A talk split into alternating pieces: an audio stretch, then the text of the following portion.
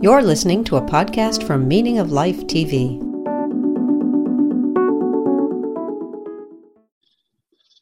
Massimo Pigliucci, it's good to see you. Hi, nice seeing you again. Welcome to the Sophia audience. Why don't we do our introductions and we can get started with our topic for today. Massimo, why don't you go first?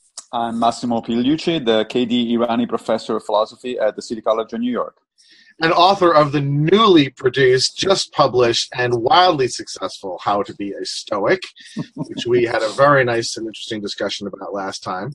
Yes. I'm Daniel Kaufman. I'm a professor of philosophy at Missouri State University. I just turned in my final grades on Monday, and so now this is why I have the generally homeless shelter sort of look about my living space, as I am committed to doing absolutely nothing for a week. Right. Before I start getting involved in writing projects. Massimo, are you done also?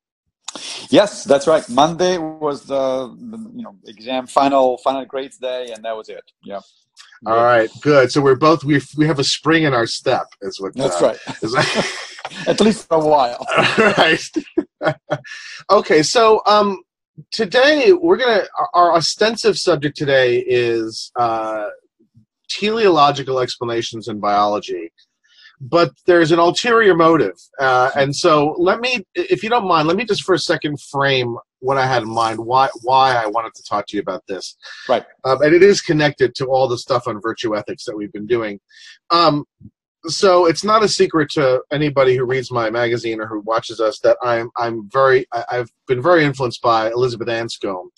And Elizabeth Anscombe wrote this very important paper in the 50s called Modern Moral Philosophy, where she suggests that there's a certain basic problem with contemporary moral philosophy because it is attempting to talk about values and obligations without, in the absence of any belief in natural teleology. That there's purpose in nature, and specifically that there's a human purpose. This, of course, critique was then picked up by Alistair McIntyre in perhaps a more well-known book, After Virtue. Now, a lot of people took Anscombe to be saying, well, then let's go back and do virtue ethics again. Right. But Anscombe herself warns against the possibility of that option, partly because it's not just virtue ethics that's missing in modern moral philosophy. It's also the what she calls the divine command element of ethics that's missing. But with respect to the virtue ethics in particular, she says that, and this is somewhat cryptic, but she says that until we have an adequate philosophy of psychology, we should probably not talk about morals. And well, the sense that I get from her from reading that paper is that she doesn't think that the recovering some notion of teleology is going to be very easy in a modern context, partly because modern science has largely eschewed teleological explanations. But I also wonder, and maybe we'll get into this, whether biology is even the science to where we should be looking, or whether it's some sort of psychology to which we should be looking, or even maybe a biological psychology to which we should be looking. And so those are all the sorts of issues that I have in mind in the background to why. Now, you have been very strong in saying, you're very strong in virtue ethics, so you obviously think that virtue ethics is recoverable in the modern context. Right. And you've also argued pretty strongly that biology simply cannot be done without teleological explanations. And so what I want to finally get down to is whether indeed biology really does employ teleological explanations, or whether they're only sort of instrumentally teleological. And secondly, even if it does, whether we can get a sufficiently thick notion of human purpose out of it upon which to base a modern virtue ethic. So that's the ulterior motive behind my... So before we get into the discussion, and I give you my take about two issues, really. I think there are two separate issues here, at least. One is to what extent does modern biology recover a teleological, sense of teleology? I don't think actually it does. I think it recovers the sense of teleonomy, right? Not teleology. So we'll get into the distinction in a minute. And then a separate question in my mind, unlike Anscombe, is whether there is any value in either the modern approach to ethics or the virtue ethical approach of ethics, independently of their two alleged weaknesses, which are respectively the idea of a law imposed by a lawgiver in one case, or some kind of robust sense of teleology in the other case. I'm going to argue later on that those are their historical roots, but that they're actually not needed conceptually. Okay, but, great. That's great. Right. So, but before we get there, you want to sort of put this in the context of Aristotle and the four causes and all. Yeah. So I think there's independent interest in the question of teleological explanations, and we have had a whole separate dialogue in where you suggest that you do think that the modern notion of causality is too thin, is too narrow, and so I would like to hear you talk about. Maybe a little bit about the four causes and where they went. We did this little dialogue on this, but very quickly, and then spend the bulk of it on to what extent we have to engage purposes and explanations in modern biology. Right. So why don't we give the classic example of a statue as to explain the difference between the four causes. So Aristotle famously gave a classification of four. Aristotle was famously into classifications. He really loved taxonomy. Yeah, the four causes, the 12 virtues, etc.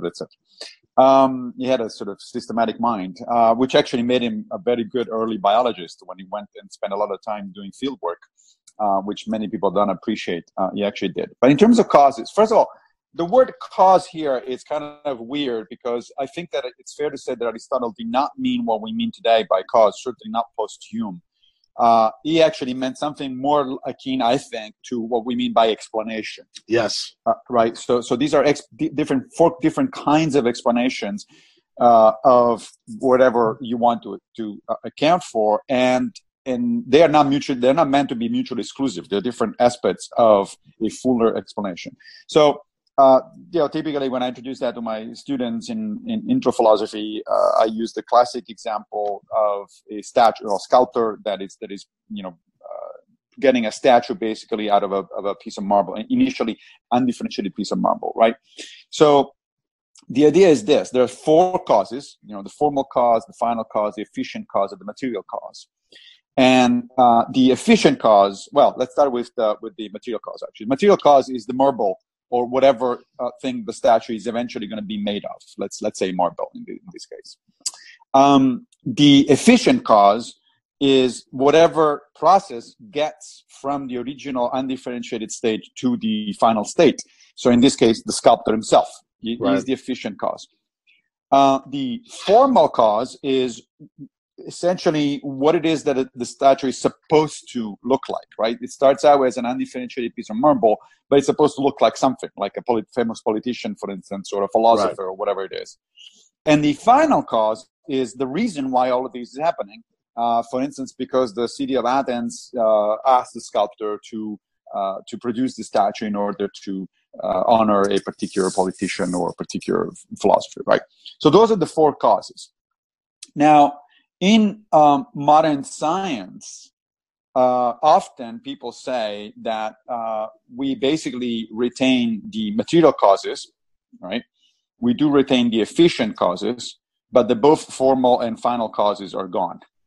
And particularly with Darwin, people say, there's no final purpose. There's no purpose to the whole thing. It's just there's just the appearance of purpose. Right. So my eyes, for instance, you can reasonably say that they have a function, and that function is to see, or my heart has a function. The function is not to make noise, but even though it does also make noise, but to pump blood and so on and so forth, right?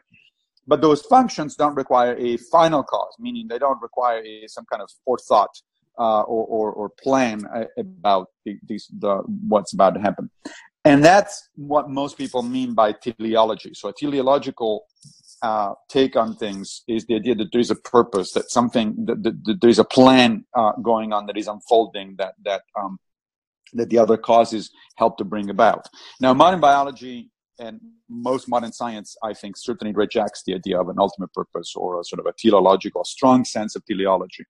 But ever since at least Jacques Monod, who was an interesting fellow, he was a Nobel Prize winner, French biologist, who back in 1970, I think, wrote this wonderful book that is a little bit underappreciated today, but it's, I think it still makes for a great reading, Chance and Necessity, where he wrote that in biology, actually, you do have something that approaches teleology, but it's actually teleonomy. That is, it's the appearance of purpose, which explains why how you get biological function. So basically, Monod said, look, it makes perfect sense. It is perfectly scientifically legitimate to talk about the fact that the eyes and the blood and the heart have a function, unlike, let's say, a rock or a planet or a star.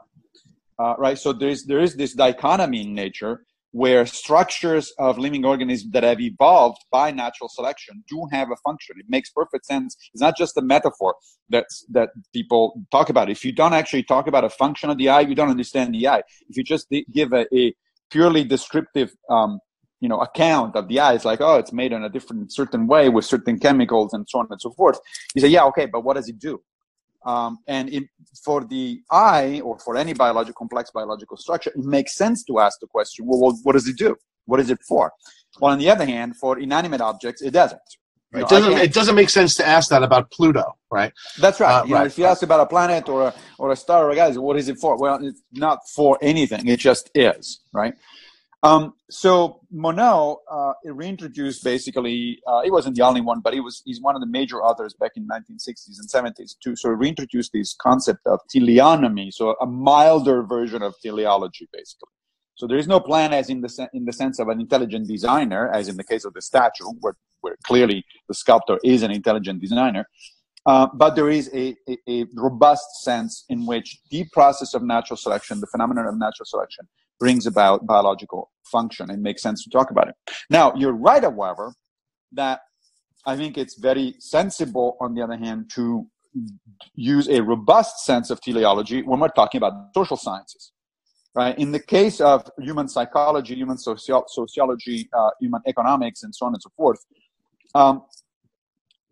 certain things happen not just because they have a function. I mean, the markets have a function, or the iPad that I have in front of me and I'm talking to you through has a function, but they have a function that is the result of intelligent design. It really is directly analogous to the sculptor, right? And the people do these things on purpose, even though then some of the things that we do in society, especially aspects of economics, for instance, are actually the result of sort of automatic byproduct of human decisions. But nonetheless, there is human decision involved. It's not like economists or politicians or policymakers decide every single aspect of the economy consciously. Obviously, they don't.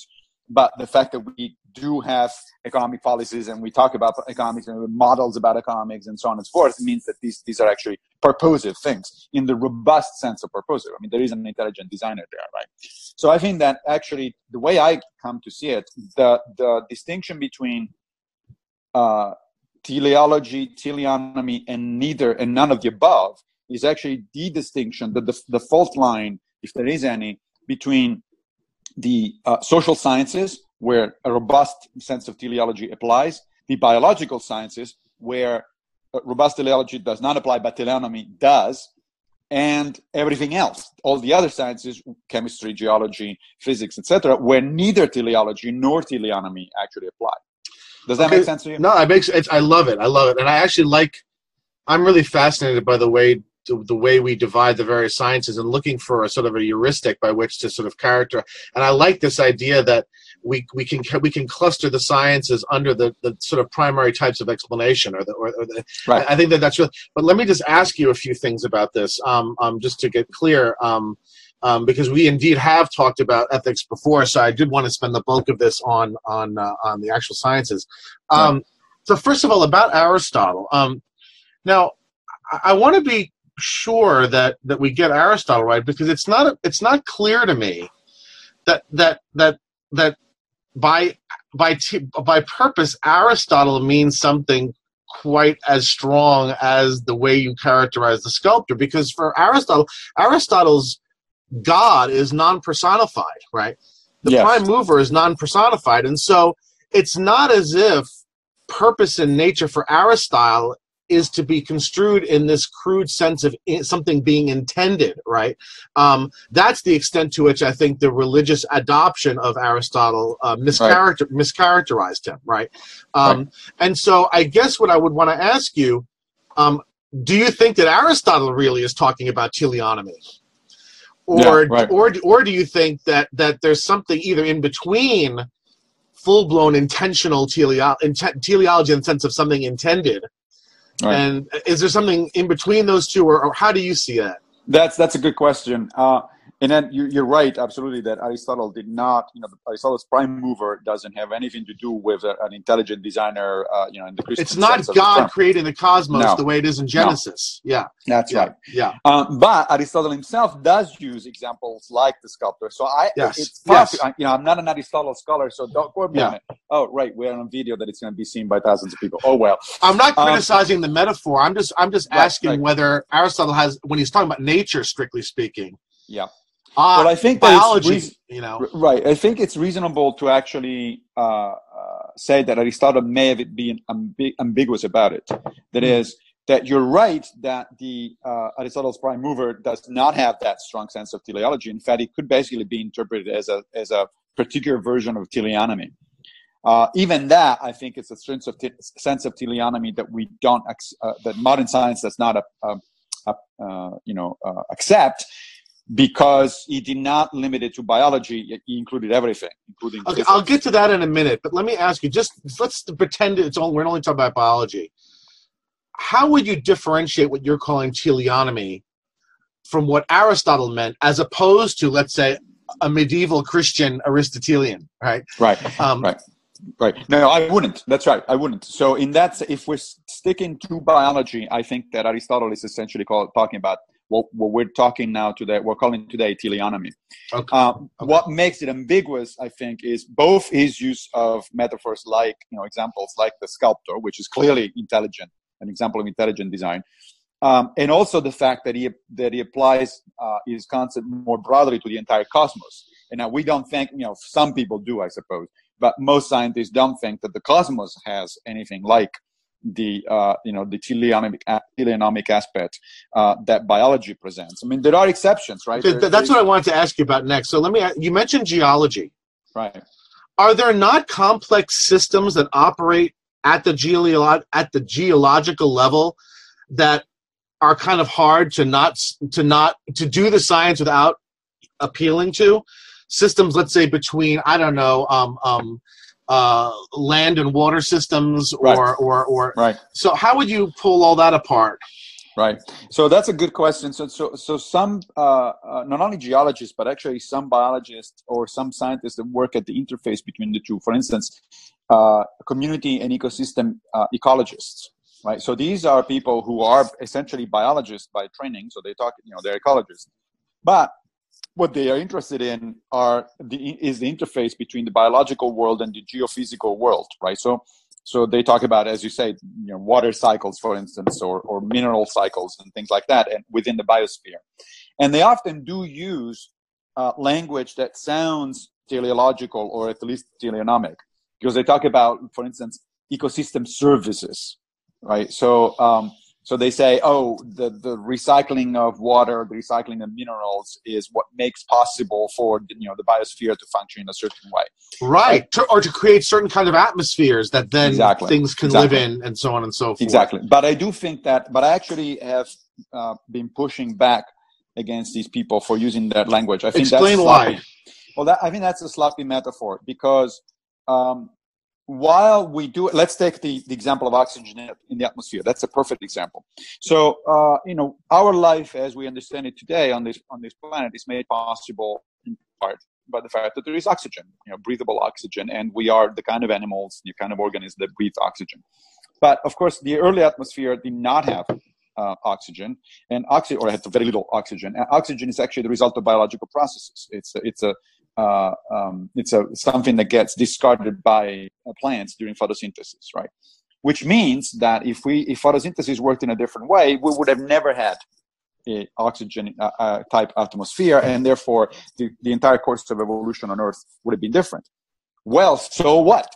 Meaning there was no particular rhyme or reason for why that was the case. That's why I use the word byproduct. It's not like natural selection or anything like it actually preferred a planet with oxygen rather than a planet without oxygen. On the other hand, the evolution of structures like the eye is the result of a process where there is a competition, and the animals that have even rudimentary eyes and or ways to perceive light, they actually do get ahead. They reproduce, they survive better than others. So the biology of complex systems, complex organs, does have an answer to, okay, how do we get these functions? Well, that's natural selection. There's no equivalent answer at the ecosystem level. There's nothing like that at the ecosystem level, unless you buy into what I think are fringe ideas, like the Gaia hypothesis. Did you say fringe or French? French. Yeah, I'm sorry. French. I had to say that. I'm sorry. Although, I'm really sorry. You're right that the French often do have fringe ideas. Have interesting ideas. Right? I'm gonna get murdered for that in the comments. Right. I know. Yeah, go on. That's very interesting. It's funny you actually mentioned the French. Open parenthesis. I just contributed, finishing a contribution to a new book on the Darwinian traditions, meaning that something that traces the evolution of Darwinism, if you will, and one of the chapters is about the French take during the 20th century about evolutionary theory, and a lot of French biologists are still talking about Lamarck as if it were a viable thing. So the French are French sometimes. But back to the French. So the Gaia hypothesis is something that was produced, elaborated in the 1960s and 70s. And it's been accepted only by a very small number of people, like Lynn Margulis was one of the most controversial biologists who actually bought into it. But most biologists just think at best, Gaia is a metaphor. Gaia meaning that the planet should be thought of as itself as a living organism. It's a metaphor. And I think it's a bad metaphor. There's no equivalent at the planetary level of natural selection. It's not like, an organism. If you think of the planet Earth as an organism, well, okay, in which environment is it competing with? And with other planets or for resources. I mean, it just doesn't make any sense. There's no mechanism underlying this thing. So that's why I reject teleonomic talk or talk of function, even at the ecosystem level, and let alone, therefore, at the geophysical level. Okay, so so let me just press one more a little bit, and then we'll move on, because this strikes me as being actually one of the crucial issues. I see the problem, and part of the problem also with the sort of the ecosystem sort of level of discussion is that it's, of course, adulterated by the biological, which is teleonomic, right? Yes. So I actually was thinking of it at a much lower level than that. So, for example, what's wrong with seeing with talking of a chemical reaction as an end? As an end in the teleonomic sense of an end. You've said to me, and I'm sure you were speaking metaphorically, but again, I want you to explain why, that there's something very special about carbon, that it bonds and this is why probably we can't make silicon mines, right? Or very likely we won't be able to make silicon mines. But this idea that sort of, that certain chemicals interact in certain ways to create to have certain results. If we're not talking about teleology in the sense of intending something, right, what is wrong with speaking of those end states as ends? Yeah. And speaking of that, using that in an explanatory way, what is wrong with talking that way? Well, I think what's wrong with it is that there's no mechanism that would explain in what sense, in what robust sense, those things have functions. So let's take the example of chemical reactions, right? So if you take a simple chemical reaction that occurs, naturally outside of biological systems, as many chemical reactions do, right? Then the question of, well, what is that for, wouldn't even arise. I mean, no chemist goes around saying, well, I wonder why is it that you know, this particular chemical reaction happens under these conditions. They go about the question in terms of how does it happen. They want to figure out how the thing works, but they don't ask themselves why. Now, on the other hand, take a chemical reaction, a complex biochemical reaction that happens inside a living organism, right? Such as something that has to do with hemoglobin exchange of carbon dioxide and oxygen. Well, there you can still ask the same kind of question the chemist asks, you know, how does it work? But you would be, you know, definitely missing something if you were not also asking the question the biologist asked, which is, well, why is that thing working that way? What's the function? What is the purpose of it, right? And there is a purpose there. There is a question of, you know, of oxygenating your blood, which of course does have an effect on your ability to survive and reproduce, and which is why, of course, natural selection favored certain chemical reactions or arrangements of chemical reactions within living organisms. Now, there are some people who would make that case at a cosmic level, but they're very rare, and usually they're not scientists. Like the most important one probably recently is Thomas Nagel, who wrote, you know, the NYU philosopher who wrote this book that got really severely criticized by a number of scientists. Yeah, it got banned, right. Yeah. And basically, Nagel is saying, look, modern science is missing something. It's missing, it has to recover a sense of teleology. Otherwise, we can't make sense of, you know, why there is consciousness, why there is intelligent beings and things like that. Yeah, yeah. And, you know, I respect Nagel. I mean, Nagel is a really smart guy. I kind of wish he hadn't gotten so panned. I mean, I guess I wish that there was room for people to speculate a little more. Sure. Without just being absolutely driven back underground, because I think the result ultimately is that people are just not going to ask these questions, which I don't know if I think is a good thing. But anyway, right? No, I agree. And by the way, that kind of question was perfectly legitimate in physics and in biology not that long ago. So, and of course, Nagel is onto something there, meaning that it does. You know, it is true that we still have no clue to how life itself evolved to begin with. Is it possible? We have no idea. I mean, there's plenty of theories about it, but we don't know. And we have even less of a clue about consciousness. Now, of course, to my view as a materialist, that doesn't create a problem. And this is just one of many things we don't know. And I assume that either we're going to find an answer or not, because I'm not, as you know, I don't assume that just because we're looking for answers to certain questions, we're going to find them. We may or may not. You don't think that there's a special problem beyond just the ordinary, I don't know, in the question of how subjectivity can exist in matter? No, I don't. That's why. I do. Yeah. Yeah, I know. I do. Well, you're not alone, but that's why I reject David Chalmers, not Alan Chalmers. Alan Chalmers is a philosopher of science. He's a really interesting guy. But that's why I reject David Chalmers' so-called hard problem of consciousness. I don't think there is a hard problem of consciousness. I think there is a problem of consciousness for sure, but I don't think it's hard in the sense that he means it. Now, Nagel disagrees and he basically thinks that there is in fact a hard problem that science is unequipped to deal with, and then now he goes in a different direction from Chalmers. Chalmers basically espouses a mild version of dualism. You know, Nagel says that there is some kind of major principle that modern science is still missing. It's possible. I mean, I don't think that either. I mean, I think it's a hard problem in that it's a conceptual problem. I think the answer is going to be Wittgensteinian ultimately. Yeah, it's going to require a very subtle way of understanding how viewpoint and how we look at things. But so we might not disagree that much, but I don't want to get too far off it. This one last thing about this, I feel like I'm badgering, but I don't yet quite see it. So you say that there is a sense in asking, what is it for? Yeah. Or what is a process for in the case of biology, right? But not in the other cases. Why can't I say, let's say I'm talking about geological effects, that certain geological effects are for creating a riverbed?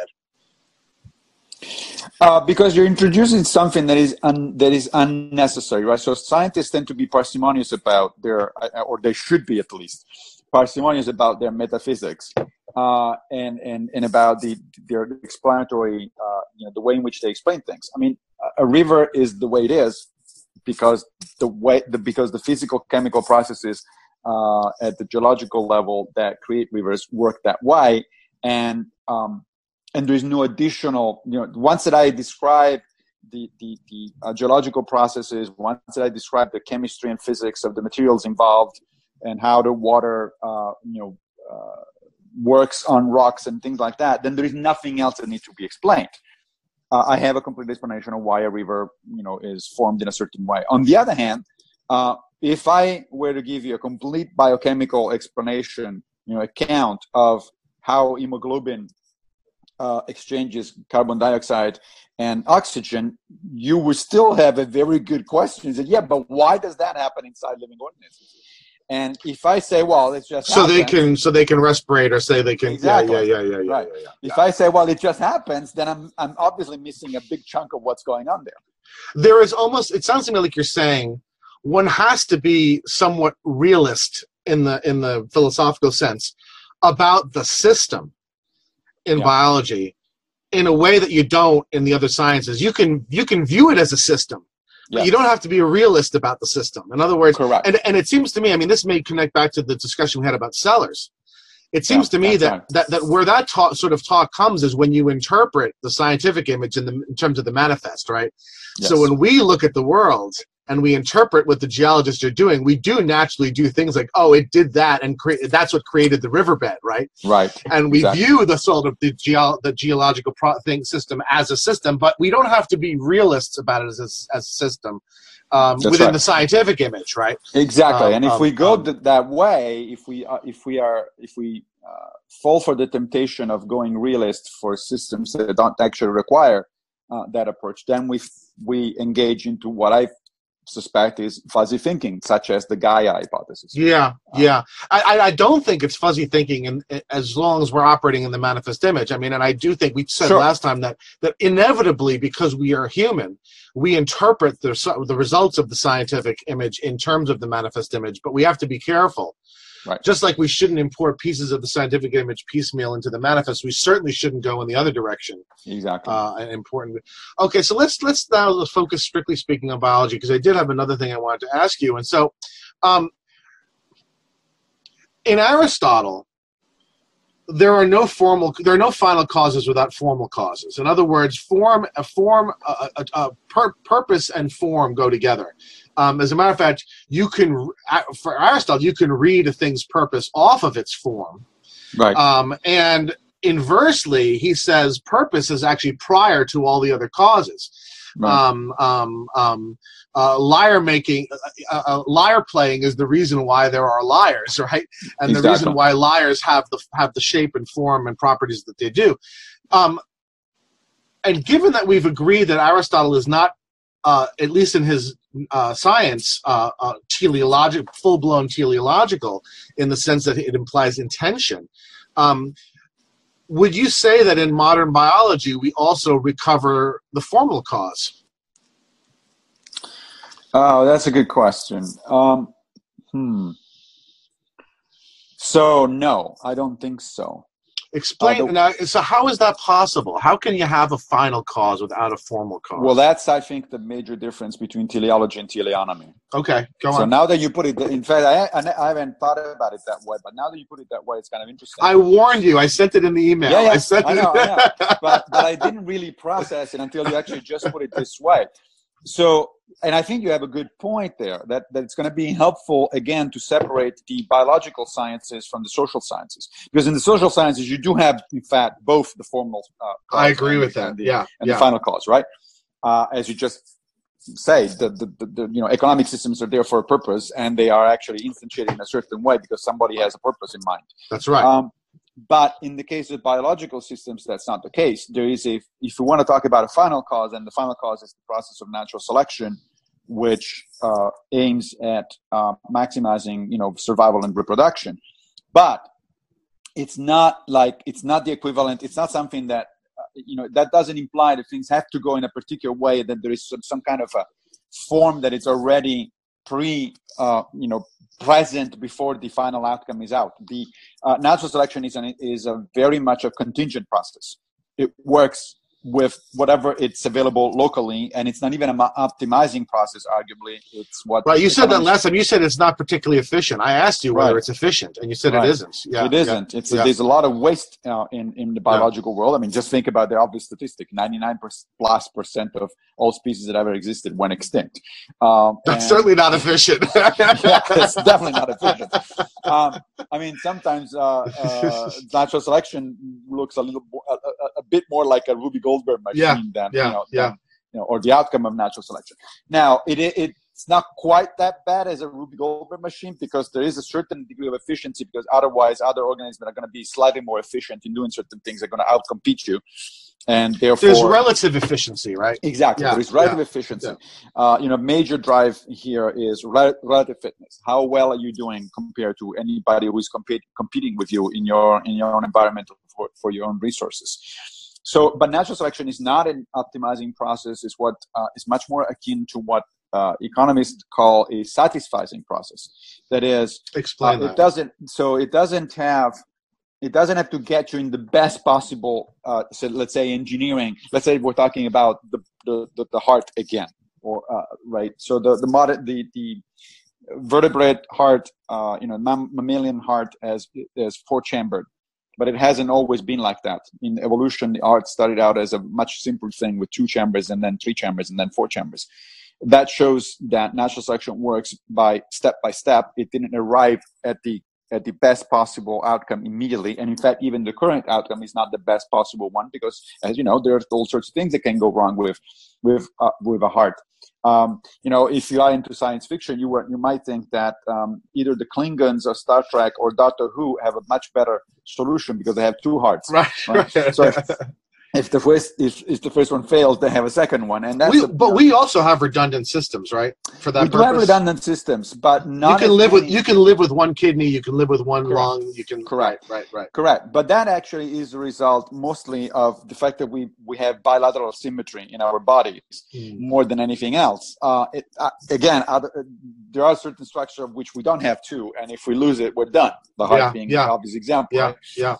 So it's certainly not ideal or perfect by any or optimized by any standard. What it is, however, it's good enough. It does the job, and it does the job, more importantly, better than any alternative that had been around before. Right. So four-chambered heart animals have outcompeted and done well compared to three chambers and two-chambered ones. And that's all that matters in terms of natural selection. There's no, but is there not a let me ask you, is there not a fundamental, is there not a basic form though, that anything that performs this function would have to have? Oh yeah. Sure. Or is it indeterminate? It's in between. That's the issue, right? It's in between. It's not quite that determinate, but it's not quite indeterminate either. So that what you're talking about then is what biologists refer to as developmental constraints. So there's only a certain number of ways in which you can do certain things with certain materials. So the classic example is why is it impossible to have flying pigs? Well, because wings typically, it took me a second to catch up to that. Then, of course, pigs have wings. That's right. Exactly. Lewis. So the problem with flying pigs, the way in which they're normally depicted, is that they have the four limbs and then the two wings, right? But the wings, every time the wings evolved in vertebrates, they actually replaced the forelimbs, right? And so you can't have them both ways. And why not? Well, that's because the vertebrate body plan, it's called in biology, referred to as in biology, works that way. And there are basically no exceptions. There seem to be developmental constraints, such as either with the forelimbs, you either use them as limbs or you use them as wings, but you can't do both. Right. So, although that's not generally true, right? There are animals for which flippers can also serve as feet, right?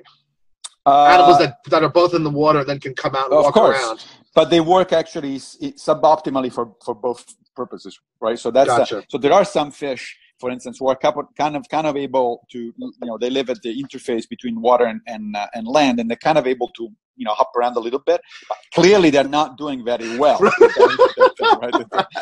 They kind of look funny that way. Yeah. Now, it's also the case, however, that the same constraint does not apply to other body plans. If you're an insect, for instance, you don't have that problem because insects have three segments, and so they can play. They have more interplay between limbs and wings. Their wings are constructed in a different way, developmentally speaking. So there are some constraints on biological form. So it's not natural selection can't do whatever it wants, basically. But those constraints are not absolute, meaning that there's some leeway in the way in which an organism can be put together. But the other interesting thing is the more time passes in evolution, Stephen Jay Gould famously argued, the more the constraints become relevant. Because if you study, let's say, the common ancestors of all vertebrates was probably much more developmentally flexible than modern vertebrates because it had a number of different options. And then it went down certain kind of ways, certain lineages. And once those lineages have done away with additional segments, let's say, and therefore multiple limbs or things like that, that's it. Then you're done. There's nothing else. It's very hard to go back and retrace. So you say that the more advanced an organism, the more it might make sense to speak of formal causes? I wouldn't go quite that far. Because the functions that these things are served are increasingly can only be served by a constrained set of forms. Right. But that's true. But first of all, it's actually, most biologists would be resistant to use of the word advance. It's just evolutionarily later. Because it doesn't, advance is a value judgment. It's a value judgment. Stephen Jay Gould famously reminded us, it's we're so proud of being sort of the owners of the planet and all that. The cockroaches, insects are the owners of the planet. Or even better, the bacteria. Bacteria, right. In terms of biomass, bacteria way outperform us. They've been around forever. Yeah. The reason I'm pushing on this so hard is because eventually, this will matter when we cross over into ethics, right? And so, famously, the idea for Aristotle is that the relationship between the final cause and the formal cause, between ends and forms, is that ends are uniquely served by certain forms, right? And the reason why the relationship between and a human being between that which we are for, which is let's say civic life, right, is directly related to that which defines our form, and that is that we are defined in terms of rational cognition, right? Right. And so. It's important if you think, as you obviously don't, which you're going to get to next, but if you think that it's important in order to recover a modern virtue ethic, that we recover some modern notion of teleology, of purpose, then the question is raised as to, what's the relevant form, right? What's the relevant essential property of human nature that's going to make that purpose possible. So we go to Anscombe and then because the question then is I really like that her paper, and of course, as you said, it's been very influential. It's provocative. It opens everything up. You start asking things and absolutely. But the conclusion itself is made me wary immediately. So she says, okay, well. So modern approaches like the ontology suffer from the fact that they try to do away with the concept of lawgiver, and they can't function that way. Virtue ethics isn't going to work because it tries to do away with the Aristotelian concept of ultimate causes or teleology, and that's not tenable anymore. And so unless we recover some modern version of it, which she's open to, but doesn't think it's going to be as easy as everybody thinks it might be. And so her conclusion is, we should stop doing moral philosophy and do, as you put it, philosophy of psychology. Yeah. Well, first of all, that's not practical. We can't stop doing moral philosophy. We can't stop. Wait a minute. I don't know about that. We can't stop employing the moral idiom in our daily lives, but we could stop producing moral theories, right? I mean, we could do that. Sure. I mean, philosophers could, you know, they could do something else. They could dig ditches or write violin concertos or something useful, you know? That's true. Yeah, I suppose that's true. But I just don't think it's that. As a guy who just wrote a book on ethics, you're not too keen on that idea. No, exactly. I'm not too keen on that. So why do you think she's wrong about the latter point? Let's not go on the divine lawgiver. That's not what we're on. I think why do you think you don't need teleology to do modern virtue ethics? Well, I think because I actually think that she makes the same mistakes in both cases, if I may. I know she's a big name in moral philosophy, but I do think that she makes, in fact, exactly the same mistake in both cases. Go ahead. Which is a confusion between the historical roots of something and the necessary condition for that something, right? So when she says, and if she does, McIntyre certainly does. I mean, he more emphasizes the genealogies of these traditions. Correct. So go ahead, yeah. But that's the problem with genealogies in general. So I just finished an introductory philosophy course where we talked about Nietzsche, genealogy of morals. And it seems to me that Nietzsche's project is undermined by the same basic mistake. That is, he's right that you can show that the concept of morality and the use of the word morality has a genealogy. It has changed over time, and it's different in different cultures and different times. But that doesn't undermine the validity of certain concepts, at least, or certain versions of the concept. It just tells you that the concept has a history. Yeah, no kidding. We're talking about human culture, so it has to have a history. But one of the things about human culture is precisely that we're capable of discerning what is good and what is bad about our ancestors' ideas, and you throw away the bad stuff and keep the good one and keep working on. Let me give you an example from science. So I was interested. I got interested in this thing because a couple of years ago, somebody whose name now escapes me, but for our listeners, we can put a link to an article, to a post that I wrote about this specific issue that I'm about to introduce in a minute. So I've been interested in the origin of the idea of natural law in science. Forget morality for a minute, just in science. So Newton talks about the laws of physics. Modern physicists talk about the laws of physics. But of course, if you ask Stephen Weinberg or Stephen Hawking or anybody like that today, they would definitely say, no, we don't mean that there is a lawgiver. What we mean by laws of physics is that the world is structured in such a way that certain regularities are without exceptions. That gravity works no matter where in the universe, no matter what you do to it, and so on and so forth, right? That the atomic decay works in a particular way, et cetera, et cetera. But Newton did mean that the laws of physics came from a lawgiver, right? Because he was at least a deist, if not a deist, if not more. Yeah. Now, apparently, and we're going to put the link to a short post that I wrote about this thing a couple of years ago. I heard of a talk here at the Graduate Center at City University by somebody who was tracing the idea of laws of nature, and they were saying that there was a debate early on in at the onset of modern physics in the 17th and 18th centuries. Galileo, for instance, apparently was very wary of talk about laws of nature, unlike Descartes, who today we know as a philosopher, but at the time he thought of himself just as much as a physicist, right? And so there was a debate there, and Galileo was kind of wary and said, no, wait a minute now, if we're talking about laws, we're bringing in something that sounds a little too sort of essentially religious, teleological, et cetera, right? Now, so at the beginning of modern physics, there was a debate. Major physicists, figures like Descartes and Newton went and used the term laws of nature explicitly meaning that these laws were coming from a lawgiver.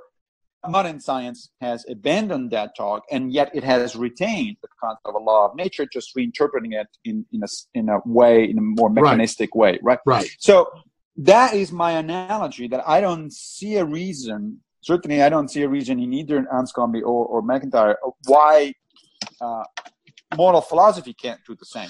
Can I give you a reason? Can I say why I think they do? Yes, of course. So you've done this before, and you've also given the example of laws of logic. And here now, look, I mean, they may be wrong about this, but I don't think they're making this mistake. And I would be surprised if someone like Anscombe, who was also a very tough analytic philosopher, would make this sort of mistake. In her opinion, the modern notion of obligation, ought, has a connotation of requiredness. That is, that which is required or forbidden. Right. And she thinks that in order to sustain that connotation requires a requirer. In other words, it is true that if I want to think rational, if I want to think logically, I have to follow the laws of logic, and that doesn't require a lawgiver. Right. But the laws of logic are not required, and failing to obey them is not forbidden, only relative to certain interests. In other words, both she and McIntyre are suggesting that the modern connotation, the connotation of ought in modern moral philosophy, is that of a categorical imperative, right? That's right. Now, if you disagree with that, then right. No. But not. It's not that you disagree that obligation really is categorical, but whether the common understanding of the modern ought is categorical, and I think it is, just by the way that people speak and the way that people use it. That's why they differentiate obligations from desires, right? But don't you think that is a problem for, let's say, a moral realist, but not for anybody else? So I'm not a moral realist in that sense. I don't believe that the laws of morality, just like the laws of logic for that matter, are sort of written out there. And so to me, they don't imply any kind of categorical imperative. They only imply, I interpret them all as conditional imperatives. As hypothetical imperatives, yeah. Right, yeah, hypothetical imperatives. Right. So only in the sense of, well, if you want to live in a society like ours, you don't go around murdering people. Right. And if you do, we're going to lock you up. Right. But I don't think, I think that all that Anscombe is really saying is, and that McIntyre is saying is that, look, if by ought and ought not, you mean required and forbidden in a strong sense, then that requires requires a lawgiver. And what testifies to the fact that it does is that Kant thought it did, which is why he tried to replace the lawgiver with a self-legislator, which is what Anscombe says you can't do, because the lawgiver has to have more power than the law receiver, and you can't legislate to yourself. She said that that's absurd. So I don't know that she disagrees with you. It's more that she's speaking to what she thinks people commonly mean. And now, what you're saying is, look, they may commonly mean that, but that's obligation can't be that, right? Exactly. And so her critique may, in fact, I think, does succeed against sort of a strong, robust notion of Kantianism, right?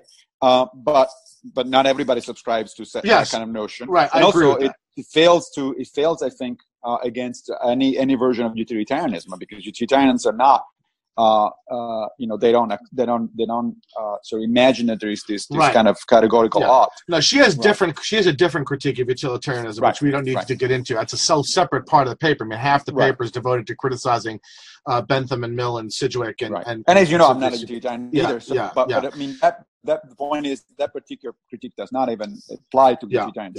So let's talk now about why you. I'm sorry. Go ahead. I was going to virtuality. About virtue, about why you don't need to recover a modern notion of teleology in order to base similar virtues. Reasons. Okay, so go through that, rehearse that. So even though it's clearly the case that Aristotle meant is teleonomy or teleology, whatever he was doing, there to be fundamental to his virtue, to his version of virtue ethics, other version of virtue ethics didn't necessarily require that, right? The Stoics or the Epicureans, for instance. Talked about, let's analyze facts in hand, what it is that makes human beings thrive. And is that a quote, facts in hand? Is that an expression they use? Okay. No, that's my interpretation. But basically they said, it's not like there is this ultimate purpose of thing. Epicurus says, look, he asks, this is not, again, not a direct quote, but he asks, what is it that makes human beings, happy or unhappy? Well, pain makes them unhappy. In fact, pain is the major thing that makes him unhappy. This is an empirical observation on his part. Right now, you don't mean by happy the modern hedonic notion of happy. You're talking you're talking about eudaemonist notion of happy, right? That's okay, right. Go on. So makes their life not worth living or less worthy of living, right? Yes, because otherwise it would be obvious that pain is counter to modern conception of happiness, right? But then it would just be utilitarians. But in the sense of the Greek and Roman sense of what kind of life is worth living, Epicurus said, look, it's a matter of fact. If you just go around and observe human beings, they shy away. If there is anything that they shy away from, is pain, and if there is anything that they embrace are simple pleasures of two kinds: simple physical pleasures, like a good meal or a nice little house and that sort of stuff, shelter, and intellectual pleasures, the pleasure of company, of good friendship and things like that.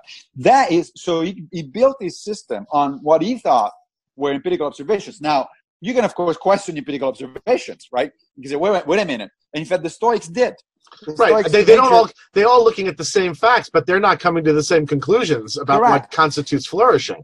Correct. So the major objection the Stoics had, or a major objection the Stoics had to the Epicureans, was like, no, my friend, we do all sorts of things on purpose where we go through pain because we think that there is a higher purpose, that there is a better objective. So I go to the gym and that's painful because I think it improves my health. Right? Or children. And he said, Epicurus said, it comes naturally, it's sort of instinctive to people to avoid pain. And the Stoics said, no, if you look at child development, the child, when it begins to learn how to walk, it's painful. You can see that it's not enjoying that sort of stuff, but it does it anyway because it's a good thing to learn how to walk. So they disagreed on the empirical, on empirical stance, and of course, in general, they were talking about human nature, sure, right? So Epicurus thought that human nature is the nature of an organism that seeks to, certain kinds of pleasures and avoid pains, just like John Stuart Mill, who was in fact heavily influenced by, as we know, by Epicurus, right? Martha Nussbaum has argued that Mill is more of a eudaemonist than a utilitarian.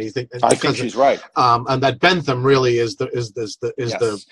I think she's right, but of course Mill also was right. If if we can open just a parenthesis for a second, because Mill introduced this distinction between higher and lower pleasures, right? With his famous phrase that when I find out. By the way, an empirical fact about philosophy. Pigs. So I found out, the pigs and Socrates thing. I found out that people are completely split about it. If you tell it to some people, they say, "Oh yeah, of course I get it," and other people say, "No, that's stupid. I don't get it." So the quote is something on the lines. It's not a verbatim quote. Maybe we can post a link to it. It's better to be Socrates dissatisfied than a pig satisfied. Right, and if the pig disagrees, that's just because he's not Socrates, right? Well, because the idea being that a competent judge of the matter is one who's experienced both, right? Who's experienced both. And people do see that, and I can see that. I can see the objection. People see that, but that's elitist because now what's a competent judge, et cetera, et cetera. Right, but that fine. But that was exactly the point that Epicurus was making. Interestingly, Epicurus was actually reacting against the Cyrenaics. The Cyrenaics were a minor sect at the time, minor philosophy at the time, who argued that only physical pleasures are important. Right. Okay. And because they were hedonists in the sense that people modern imply today when they say the word. Yeah. Correct. Yeah. And so Mill was reacting against Bentham because since Bentham did not make a distinction between lower and higher pleasures, it turns out that if abolishing opera and theater makes and sort of replacing them with soap operas all day for people, on average, increases happiness because more people appreciate soap operas. Then that's what we should do, right? And that's what we should do. And Mill said, "Wait a minute, no, hold on." Right, so now they were all talking, however, about human nature. So Epicurus saw human nature in a particular way. The Stoics saw human nature in another way. The Cyrenaics had a different opinion, and so on and so forth. But none of these opinions, I think, requires, in a modern sense, a robust notion of teleology. You don't have to say that that's the way human nature was, sort of kind of predetermined somehow from the beginning of the universe, or that is the way it has to be. Human nature is actually pliable. my view of human nature is very similar to Hume. Hume wrote this wonderful essay on human nature, where he says that there are, I'm going to paraphrase it and put it in modern terms, but basically this is what he says. He said, look, there are certain things that are basic to being a human being, and those come from, as we will say today, from our biology. So we have certain instincts, fear, love of our caretakers, and things like that. Those are just instinctive. They just come with being a human being. We have a capacity for aggression. We also have a capacity for reason and compassion. We have a capacity for cooperation, but we also have a capacity for selfishness, right? And then he says, but then society comes in, so culture comes in, and then you can shape these things. And you can shape them in a way that literally alters human nature, meaning that modern human nature, as opposed to, let's say, the Pleistocene, right, it's the result of an intricate combination of biology and culture. And if so, then it's pliable to some extent, at least, right? So I don't subscribe to a sort of a fixed view of human nature, but I don't think you need it. If you want to be a virtual ethicist today, all you have to say is like, look, human beings are so construed and human societies are so construed that if you behave in certain ways, you're going to be a better person, meaning that you are contributing to society and at the same time you're getting satisfaction from what you're doing. And really, that's all there is to it. So it becomes, let's not forget that the word morality, right, comes from the Latin moralis, which was the way in which Cicero translated the word ethikos from the Greek, and both words refer to human customs and habits, right? Yeah.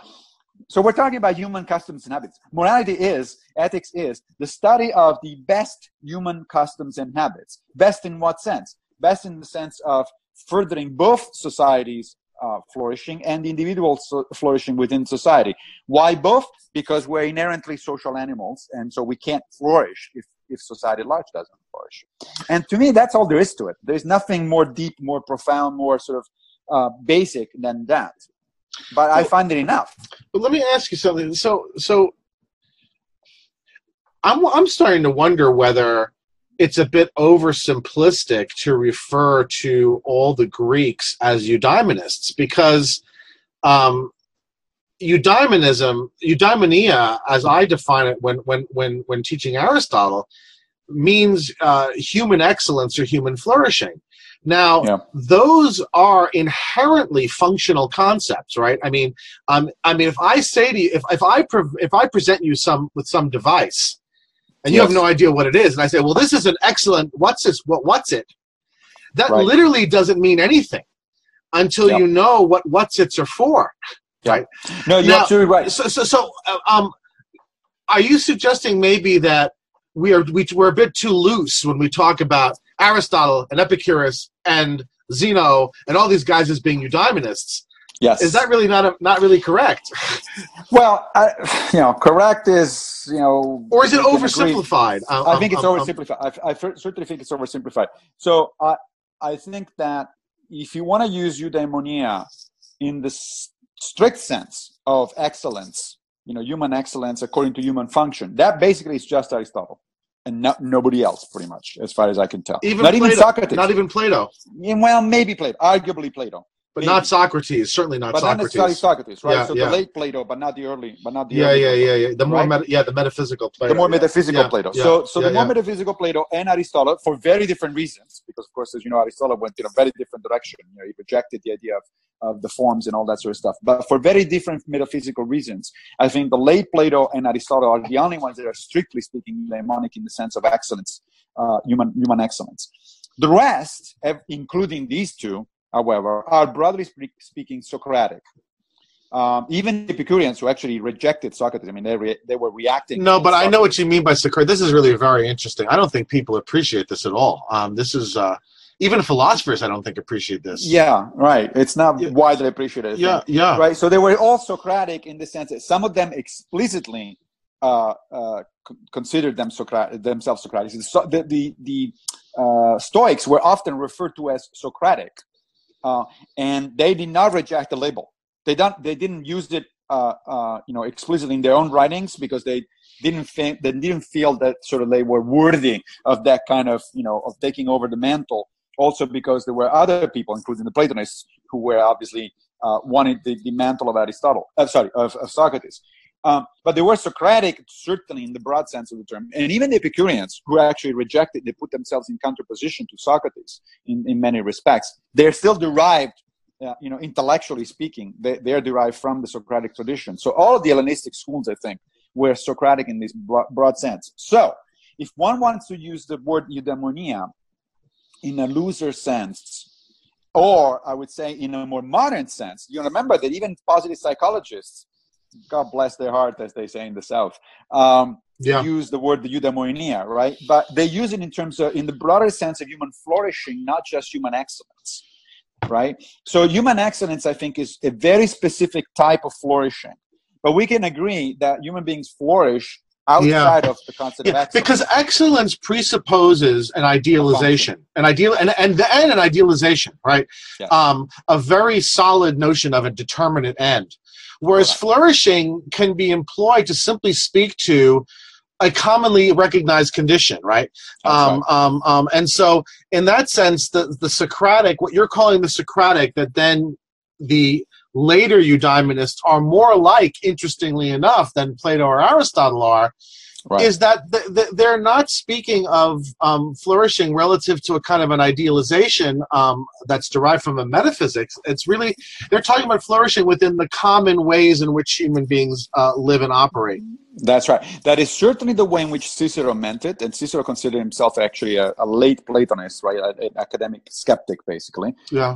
But he was also very sympathetic to the Stoics. And as you know, we're working together now with Sky Cleary on the possibility of putting editing a book on different sort of philosophies of life, right? And that's one reason why one of my disagreements with the early Stoic, with the actual original Stoics, is that the original Stoics, just like any other Hellenistic philosophy, they were trying to make arguments that their philosophy was the philosophy to go.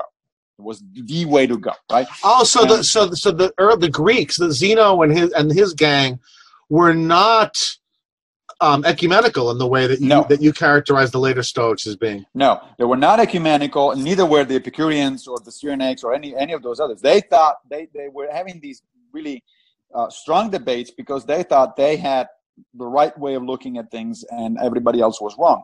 I think that a modern Stoic, at least the way I see modern Stoicism, is ecumenical in the sense that, look, for me, there is a plurality of ways in which human beings can flourish. I don't think there is anything wrong for somebody today to say, look, I'm an Epicurean.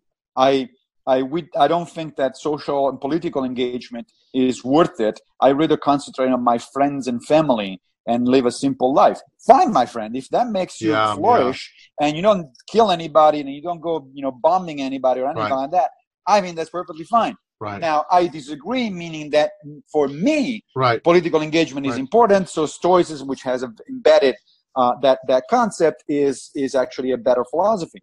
Other people can be Buddhists and do kind of a little bit of between those two, et cetera, et cetera. There's a number of possibilities. It's not really a disagreement. It's because flourishing, if you look at it as a sort of the common well-being of people as we commonly understand it, is quite heterogeneous.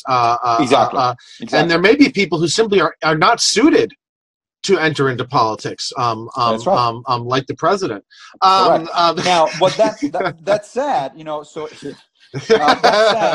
so I don't want to go however to the opposite extreme and say anything goes. No, so it's not relativistic, right? I mean, I do think that there are some philosophies of life, let's say the obvious candidate, Nazism, that are just destructive of every form of human life. Yeah, they don't bring flourishing in any meaningful sense of the term. Yeah, this is really so interesting because, it actually gets at something. I had so many things I wanted to ask you when we did the Stoicism thing that I had to leave some out, but I'm going to bring one of them up now because it really does, what you just said kind of answers it. Now I have to think about whether I fully accept it, but it really does answer it. I was going to ask you why you gravitated towards Hellenistic philosophies, given that both Hellenistic philosophy and Hellenistic art are considered inferior to the classical period. Right. And if and actually I think that the art history is very instructive in this regard because the Hellenistic is considered a degeneration from the classical precisely because it's pathos-filled, it abandons the formal perfection and symmetries and other qualities that the classical art has, and the same is true of the philosophies. Right. And I said, why would you pick philosophies that were adopted in the decline of civilizations at a time when we are experiencing the greatest prosperity? That right. So that was one of the things I was going to push you on. But now I think what you're saying is really interesting, and that is the only reason why we think of the classical philosophy and the classical art as superior is because of a kind of Platonic bias. Right? That's right. Exactly. Both in art amongst art historians and philosophers. Right. And if you don't take sort of the notion of idealization first and yep. instantiation second, but say, no, instantiation is everything, right? Exactly. And the extent to which we idealize, we pull out from the instantiation, then it makes perfect sense. Right. Why there is a reason, and it's an ironic one, why my blog is called Footnotes to Plato, right? I'm not a Platonist, but I do recognize that Plato is everywhere, for good and for ill. And we're still responding to him. We're still in dialogue with him, which, of course, some modern scientifically oriented people think that's what's wrong with philosophy. You guys are still talking to Plato.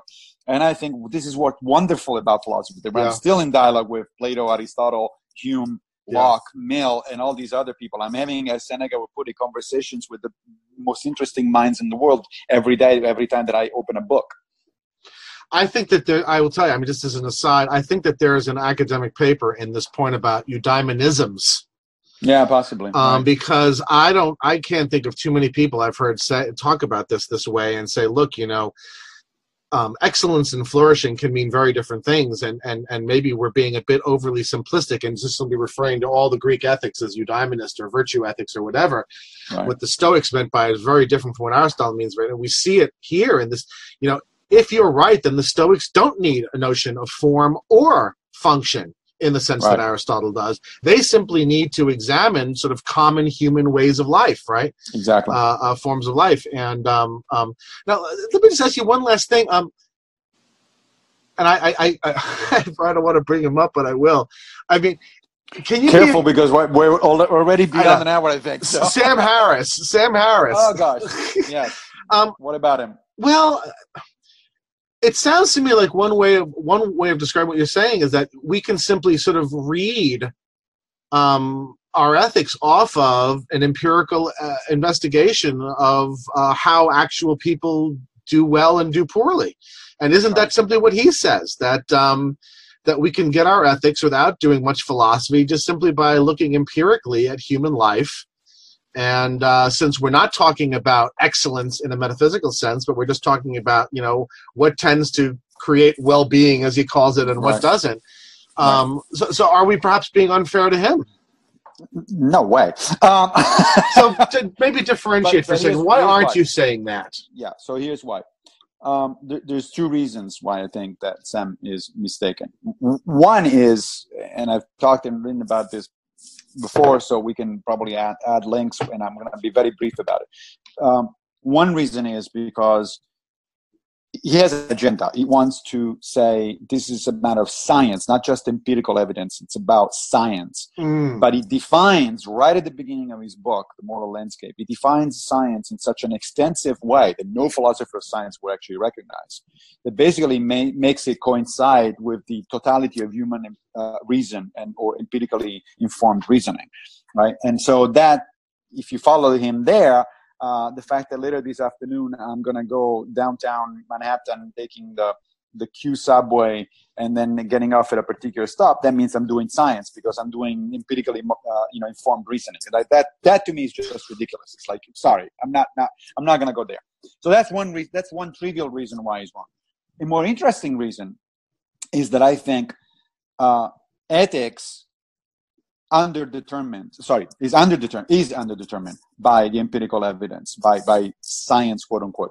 So the very fact is that why you're ecumenical? Precisely because that's right. Precisely because of that, right? Yep. So because science, if we're talking about actual scientific questions, such as what's the temperature of the sun at the surface or something like that, well, there's only one answer there. It's not you're not going to have you may or may not know it. You may or may not be able to determine it with precision, but there is going to be one answer. End of story.